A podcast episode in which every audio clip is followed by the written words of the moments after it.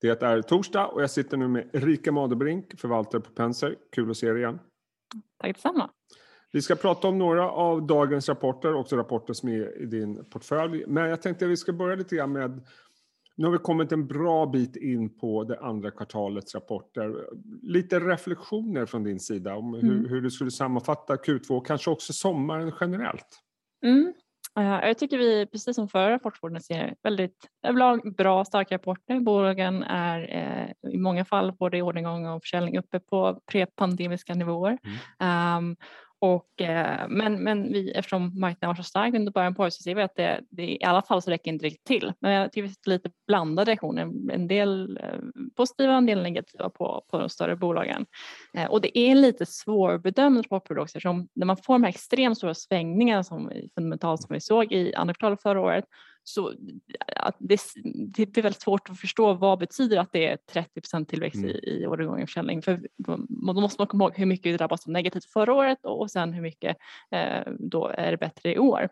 Så i många fall är det lättare att jämföra om man eh, får ett jämförelsetal med, med, med eh, Q2 2019, vilket många av de, de bolag som har lyckats riktigt bra faktiskt då istället jämför med. Så, så eh, lite svårtolkat men, men överlag men bra. Um, Vad kan och, man säga om uh, små respektive stora bolag? Vi har ju pratat så mycket rotationer här under senaste vad är det, halvåret drygt. Uh, vad, vad, ser du för uh, rörelser där? Ja, nu är jag nästan lite, nästan lite mör på det här sektorrotationspratet. Mm, ja, vi såg att vi pratade sedan november egentligen förra ja. året Eh, och, och, där vi såg, har sett rotationer var och varannan dag. En dag ska man äga bank, nästa dag ska man äga verkstad, nästa dag så är det tillväxt och tech som gäller. Eh, och det här har gått lite slag fram och tillbaka under hela våren. Eh, mm. Men, men det, det överhängande temat har varit att de större eh, värdebolagen har gått väldigt bra och gick väldigt starkt under, under hela våren egentligen. Eh, men nu ser vi Eh, en, en omsvängning i det här tycker jag eh, tydligt att eh, från och då att i, i slutet av mars så hade vi en, en spread mellan storbolag och småbolag på kanske 7 procentenheter om man kollar på vissa index så tangerar de här indexen jag ungefär varandra och börsen då är så att både små, små, små och större bolag har gått mm. väldigt starkt under hela året egentligen då med nästan upp dryga 20 procentenheter. Så, så att, det tycker jag att gör historiskt sett så är, går ju småbolagen, bättre över tid.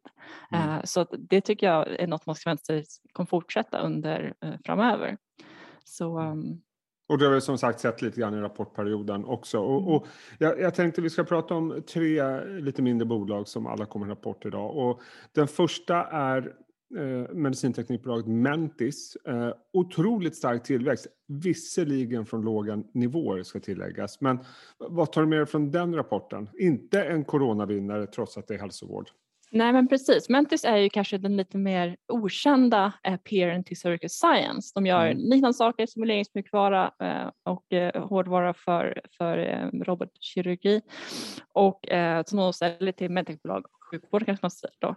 Mm. Um, och um, de har ju inte, som sa, inte riktigt uh, nått upp uh, i, i, termer av kanske vinst uh, till Circles nivåer tidigare. Men nu ser vi att de verkligen kommer starkt på tillväxt. De växer med 90 procent i kvartalet och når nästan break-even på ebitda-nivå. Så jag tycker mm. verkligen att de kommer, kommer starkt där. Om man ser värderingsmässigt så är det extremt stor skillnad. Circle har gått som ett tåget i år och nu börjar den värderingen se ganska ansträngd ut kan jag tycka. Vi har minskat lite eh, i vår position i Surgical som vi också har i, i en av mina portföljer. Eh, så här ser vi då eh, medan Mentis fortfarande värderas till eh, börsvärde på runt 2 miljarder vilket kan motsvara om de når sina mål ev på, eller ev på runt 15 gånger versus då Surgicals kanske 40 eh, motsvarande. Så det är en enormt stor värderingsskapare tycker jag som, som jag hoppas och eh, tycker verkligen borde slutas framöver. Och jag tycker när man läser vd-orden så jag får intrycket av att man känner att man börjar få lite hävstång på orderingången i försäljningen. Det känns som att man börjar våga investera igen efter osäkerheten kring pandemin. Och dessutom en egen reflektion är ju att efterfrågan på den här typen av produkter borde ju öka när trycket på IVA-patienter och IVA-sjukvård minskar. Håller du med om det? Ja men verkligen. Uh, nu har vi en väldigt stor vårdskuld som har byggts upp mm. under pandemin och även om vi ser lite deltavarianterna som, som fortfarande uh, tär en del på, på sjukvården så borde det med all rimlighet komma igång ordentligt under, under H2 i år. Så att det, jag håller helt med dig där. Bra. Sen går vi över till en riktig rapportraket. Det är en otroligt stark rapport från ja. Mips med en brutalt hög tillväxt. Igen, svåra jämförelsetal, eller märkliga jämförelsetal kanske man ska säga. Mm. Men framför allt så är ju resultatet och lönsamheten enormt mycket bättre. Ja, uh, man vet inte riktigt vad man säger när Mips kommer med sådana här fantastiska rapporter, mm. man blir helt mållös. De växte 139 procent organiskt i, i det här kvartalet och uh, de, de uh, ytterligare en gång så, så kommer de upp i över 50 procent i, i rörelsemarginal jag tror att det är tre kvartalet som de, de någonsin kommer upp så högt. Uh, och det är trots då att man säger att då även de nämner att, att de har haft uh, lite dyrare råmaterial och, och, liknande i kvartalet som, som uh, har påverkat lite. men att de nu ska justera priserna. så det är väldigt positivt tecken såklart. Um, och jag ska tillägga där också säga att du sa att de har ju, de har ju rätt tuffa jämförelsetal men de mm. hade lite problem med, med logistiken i Q2 under, ja. under den värsta krisen under förra, förra året. Så att, men även om man justerar för det tycker jag det, det är fruktansvärt ja. starkt. Så, så det, de är verkligen on track och växer och utvecklas, eh, ut, exponerar marginalen så som, som jag förväntar mig som de verkligen, ja, um, så att de verkligen klarar av att växa i sin stora värdering. Och mycket av intäktsökningen kommer från sport, det vill säga cykelhjälmar huvudsakligen. Vad säger du om övriga två affärsområden och förutsättningarna för att man kan få bra tillväxt där framöver?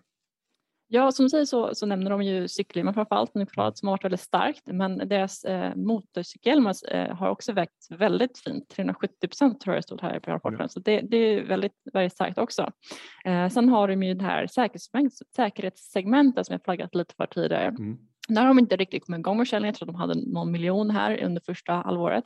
Eh, men, men, de har ju då lanserat sin första säkerhetshjälm tillsammans med Centurion i mars i år och de har annonserat ytterligare ett nytt eh, partnerskap här då eh, med en amerikansk aktör så att, uh, att ta sig till marknaden. Så det ser ju väldigt spännande ut. De säger att de förväntar sig att det, det kommer igång här under, under andra halvåret. Men då ska man tänka att den här starka tillväxten som uppnådde det här kvartalet är då inte alls beroende av och det här nya segmentet som är, som är lovande. Det, det kommer bli helt fantastiskt när, när båda två kommer igång ordentligt. Mm, ja, väldigt imponerande och aktien är just nu upp ungefär 10% när du och jag pratar.